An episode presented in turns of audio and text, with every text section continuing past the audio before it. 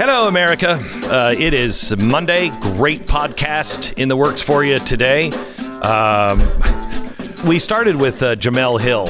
Um, uh, just a little I mean, because I'm so appreciative of all of the things that she has taught me about America. Aren't you, Stu? Oh my gosh, she's yeah. taught me so much. Yeah. Uh, and I always listen to everything that she says. Yeah. Especially when she makes absolutely no sense, which is only all the time. Right. And she uh, she has come out and just said that the the America's worse than the Nazis because we taught the Nazis. And I just wanted to give her a quick history lesson on the Nazis and uh, who learned what from whom and that is uh, that's right at the top of the podcast. Uh, then, uh, did you you know there's another asteroid coming to hit us? This one before election day, the day before election day, according to NASA. They say it's going to miss us, but I'm rooting for the asteroid. Yeah, you made a, an endorsement in that race, and I, I, I like it. I'm, I'm, with you. We talk a little bit about the convention. Ari Fleischer is on with us to talk about the press and the convention. We've got a lot on our plate. Miss a minute, miss a lot.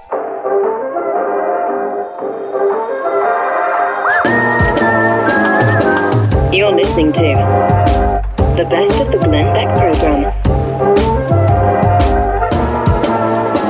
Ari Fleischer, former Bush White House press secretary, president now of Ari Fleischer Communications, uh, joins us now. Hello, Ari. How are you?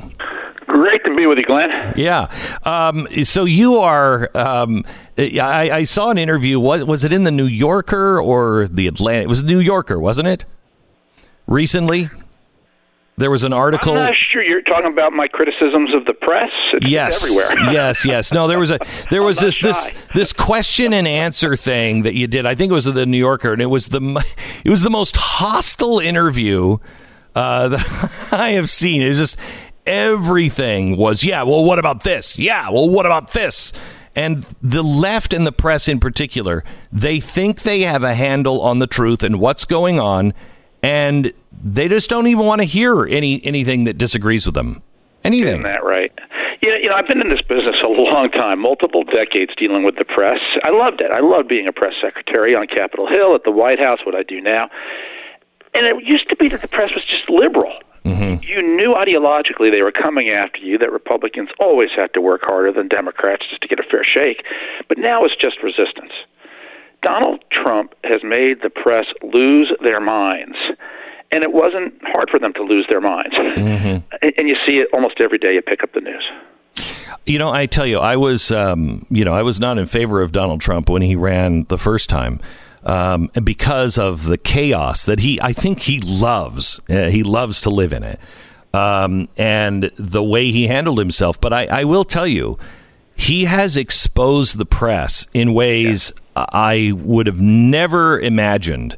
Uh, he he is like a cat and they're a mouse, and he just knows how to bat them, and they fall into that every single time, and they've gone crazy. Yeah. You know, over the weekend, the First Lady showed everybody the new Rose Garden. Yeah. She made a lot of improvements to it, put in a walkway to be compliant for folks with wheelchairs, and, and it was beautiful. Howard Fineman, who was a reporter with Newsweek when I was press secretary, who used to have some some sway and some influence because he was a big voice. Now he's an NBC analyst. analyst. He said it was a neo-fascist parade ground. This comes from a senior, mature re- a reporter. A neo-fascist parade ground the First Lady's renovations to the Rose Garden. What's happened to the media? What? How did they lose the limits? It used to be that they would report, then they would opine. Now they're just trolls.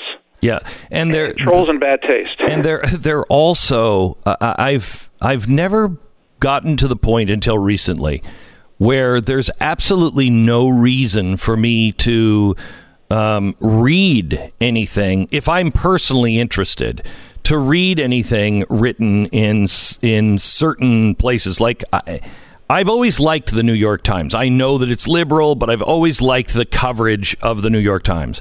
I can't listen to the Daily um, at all because all I'm getting is propaganda. I knew this morning if I listened to the Daily, I'd be getting anti GOP propaganda. I knew if I listened last week, they'd be saying it was the greatest television event in history and they never surprise me. Yeah. No, that's that's exactly right, and they really have crossed the line between, a one-stage opinion seeped its way into the facts, into, into news reporting. Analysis became what they did, but now it really has crossed the line to resistance. They can't stand Trump. They want Trump gone. Everything is done through a filter of getting rid of Trump on CNN, and I watch CNN every morning. I deliberately watch CNN in the morning. I watch Fox in the afternoon. I like a little diversity in my news. Mm-hmm. But CNN jumps down the throats of any Republican guest. I watched a Republican congressman from Georgia on there this morning, and the anchor, Jim Sciutto, kept interrupting him, badgering him. They never do that to the Democrat guests. Every little bit about it, from the way news is made to the decisions about what is news that makes it on the air to the way the anchors behave now, is done through the eyes of anti Trump resistance. And the press is just killing themselves. That's the problem. Every survey from Gallup, from Pew, shows that people's trust in the press to tell the news fully, fairly, and accurately is at all, almost all time lows. They're only hurting themselves. So, do you think they're, uh, you know, I, I, called people like Chuck Todd and everything when they were like, oh, you know, what happened um, after the 2016? And I, I said to them, if you really want to know, there are people that can explain it to you, but I'm not sure you really want to know. But if you do, you know, give me a half an hour and I can tell you mm-hmm. where I went wrong and and what I learned. Yeah. Um, there was no interest at all. There still isn't. And I wonder if they're not making exactly the same mistake. They've just they just bet the house on it this time. They've just said we're all in. That's right. That's right. And it'll be a worse mistake if Trump wins in 2020 because they won't accept it. They just can't acknowledge that they're wrong. Glenn, here's the fundamental problem with journalism today, and it's cultural. The people who go into journalism school, who become the next generation of reporters, and this has been the case for decades, are almost all cut from the same college educated, well to do, democratic liberal cloth. I have twice addressed students from Columbia Journalism School, once in 98 and the other actually in March of this year. In both cases, I asked the students, it was about 12 in each group, in the last election, how many of you voted for the Democrat, how many for the Republican? In every one of those instances, all 24 hands voted Democrat. Every single one. The one exception was one guy in 1998 when the election was between Bob Dole and Bill Clinton. 11 hands went up for Bill Clinton. So I said to the 12th guy, So you are the only one who voted for Dole? He looked at me and said, No, I voted for Ralph Nader. Oh my gosh! You, you can't have newsrooms that are twenty-four nothing and think they're fair, think they're not biased, think they're neutral. They, by culture, line up on one side. There's nobody there to check their thoughts. There's so, nobody there to say, "Wait a minute, there's another side. Let's think it through." So what they do instead is look for diversity in terms of orientation, right. or gender, or race, but ideology, that which matters the most, a worldview, is diminished. So let me ask you this. I, you know, I used to give people the benefit of the doubt, and then I actually worked in those uh, places, uh, yeah. and I realized no, they're just hardcore uh, in their belief, and they don't have anyone in their circle. Uh, to challenge them, uh, and right. so they, they just they think monolithically. Um, yes. Now I am really wondering uh, because of things like the post office. What's happening right now is the Democrats and the press are setting up a scenario that is very dangerous.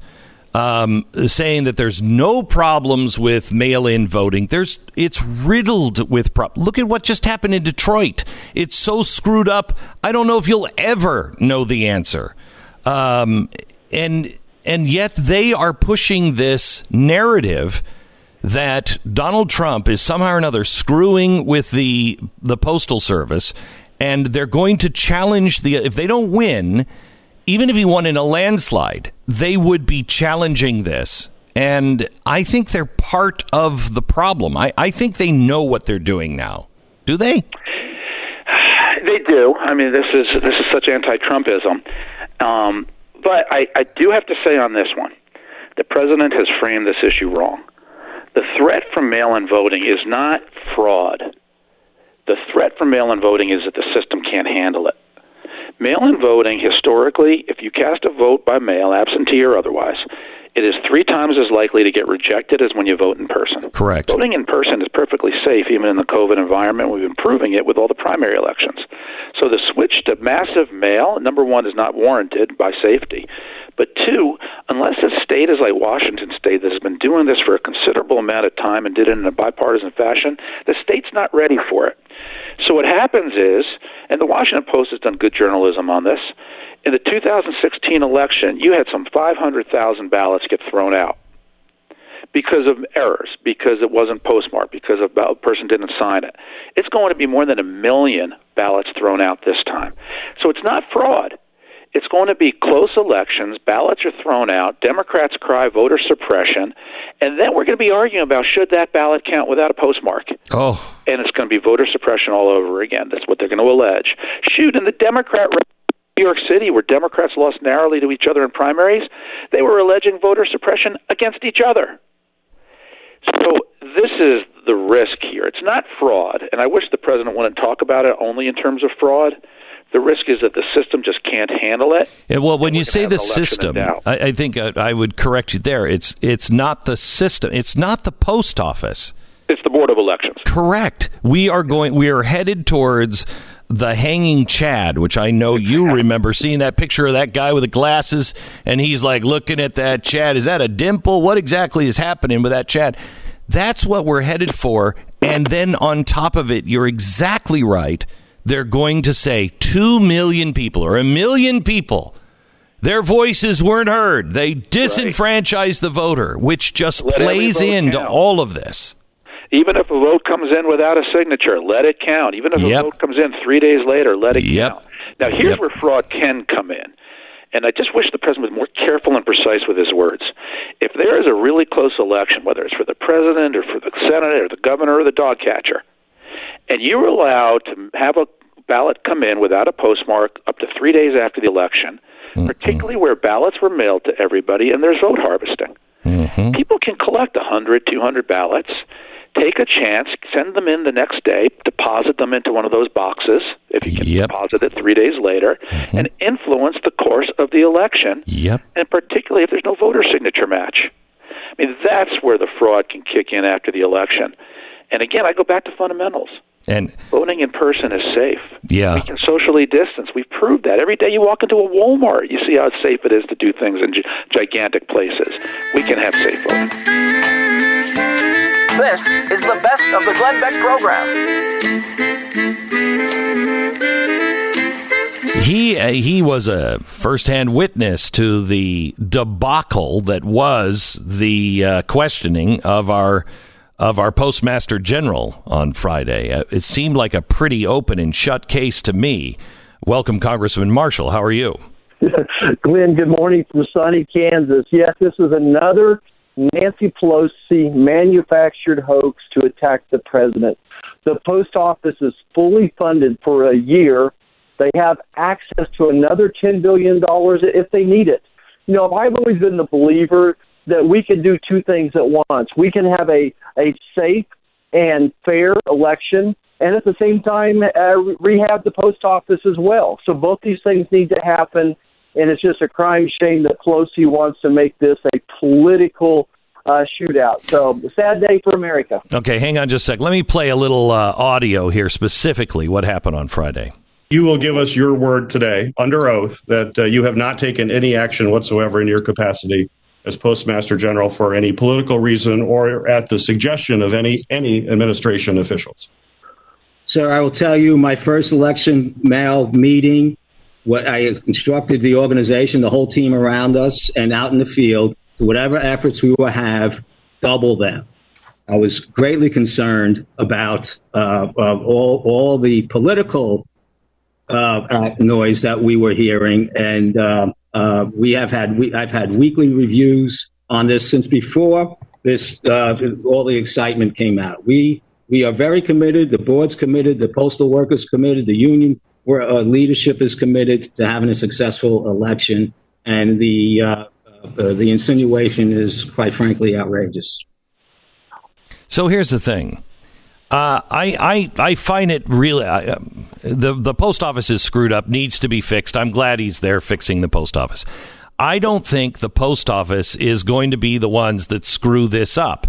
What this is, is nothing more than um, a way to cause riots in the streets and protests.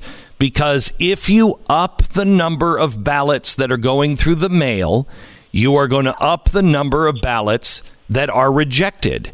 And if you reject a million or two million votes because of the rules that have always been in place, it's very easy to say this is voter suppression. This is nothing more than a setup, is it not? You're, you're right, Glenn. You know, first of all, I just got to mention law and order. My dad was the chief of police for 25 years in my little hometown of El Dorado, Kansas, and and this country was founded on law and order. Those riots are now spreading like a virus, and we need those local people to stand up. But but yes, every time we're we're being set up for failure. Here's what's happening. Every time a human or a machine has to touch uh, this polling uh, ballot is an opportunity for fraud. We saw what happened in the last House elections, and goodness, I think eight or nine of my my uh, colleagues on the House were winning on election night, and the Democrats kept harvesting ballots. People need to realize is that there we are randomly sending ballots out. I even got two for my children at my house applications. Thank goodness uh, for two of my children that have not lived at my house for ten for ten years. So uh, the, the the whole system is wrought with fraud and and as Republicans, uh, we got to keep our eye on it. The Democrats think about doing things I just never would have imagined. This this ballot harvesting is one instance, so they're setting us up for failure. The post office should be able to handle this situation. Every day they handle 450 million pieces of mail. We're asking them to handle handle an extra 150 million at most over a couple weeks' time. They just did the census, right? I'm not sure how many uh, census uh, applications went out in the mail, but it had to been I suppose, you know, close to, you know, 200 million, maybe 300 million more. So we, they should be able to handle the situation. But where there's opportunity, there will be fraud by the Democrats.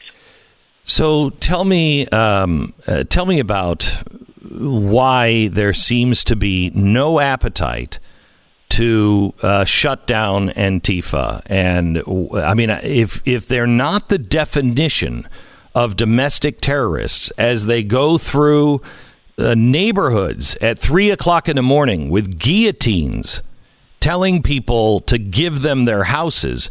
It, that, that that's not a political statement. That is a fear statement. It's in the middle of the night. You're being woken up. Your kids are looking out the window. They're worried about what's going on. This is a domestic terror tactic. When is somebody going to stand up and do something? Well, I certainly hope that our that that the attorney general is finding a path to do just that. But but certainly, I think it all starts at the local level. That that we first of all, as Americans, have the right to protect our families, and this is one more reason we need a Second Amendment, and why it's so important to be able to protect ourselves when you can't get the police. And then and then beyond that, we need local county officers, local uh, governors, if they can't handle it, to reach out to the president. And, and America needs to realize that President Trump cannot send the, the National Guard there without an invitation. But hopefully, the local po- folks will hold those local officials accountable and elect somebody that will stand up to to all these hostile groups because we are a nation of, of law and order and and Glenn, what we ask our police officers to do now is just incredible. I remember growing up, what my dad had to do.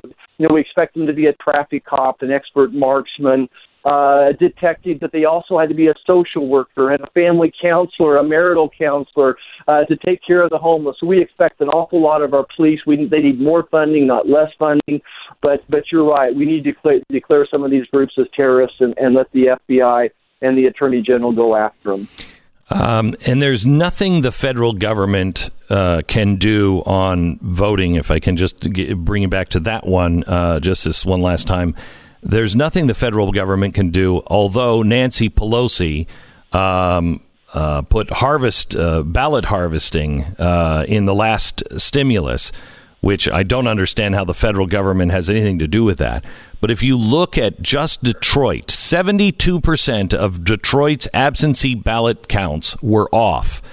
72% when they went back and and uh, looked at it again, their record ballot counts weren't so record. They don't match the number of voters in Detroit. And they're saying it's so screwed up that uh, they don't know if they'll ever really have the answer. Is this what we're facing in these democratic states? Exactly, Glenn. I just hope that America realizes the hoax, that they realize that Nancy Pelosi has once more fabricated an entire hoax, a, uh, a false crisis, and they'll just go right up the chain and they'll say, look, if this was a hoax, then the Russian situation was a hoax as well, and the whole impeachment process was a hoax, and that House of Cards comes caving in. Uh, we have to get President Trump reelected. We have to keep the majority in the Senate. We got to flip the House back. That this truly is a crossroads in history for the United States. Do we want a socialist government, or do we want the Donald Trump economy of less regulations and lower taxes?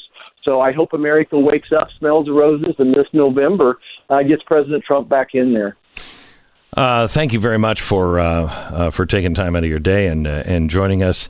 Um, we appreciate uh, the work of anybody who is in fighting for the Constitution and, and common sense uh, and against socialism right now. Uh, Congressman Robert uh, Roger Marshall from Kansas, thank you so much for being with us. Appreciate it. This is the best of the Glenn Beck program, and we really want to thank you for listening.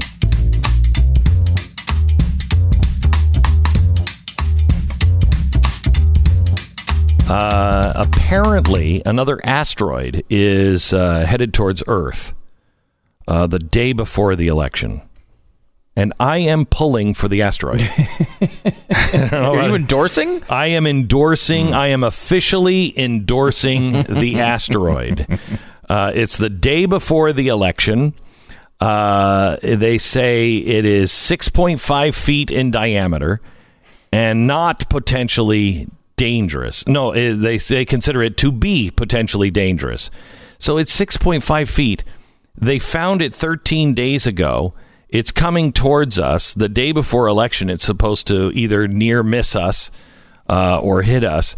Um, how did they find one like this? But they missed the what was it? It was like the size of a bus or. something. It was much bigger. Yeah. It was much bigger, and that one is the closest uh, call we've had in decades.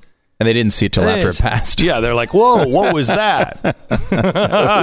How'd you find this one? This is the size of a pea, uh, and uh, I mean, what? It just feels right that we would get hit by an asteroid right Wouldn't now. it? It? just feels like the thing that does that that would happen. Doesn't it feel honestly? Would you be surprised? And I mean this sincerely. Uh, I would have in the past if aliens appeared. I would have been like, "Whoa, didn't see that coming." Not really. No. I wouldn't be surprised. Uh, Jesus, ten years. Jesus is here. How could you be surprised by that? How could you be surprised? I mean, there is nothing that would shock me anymore. Uh, gulags. Ah, you know what? Uh, the IRS uh, said that you didn't pay your taxes. No, here's my tax. I paid them. Here's the, the canceled check ch- cashed by the IRS. Yep, gulag for you. I wouldn't be surprised. Na, na, na.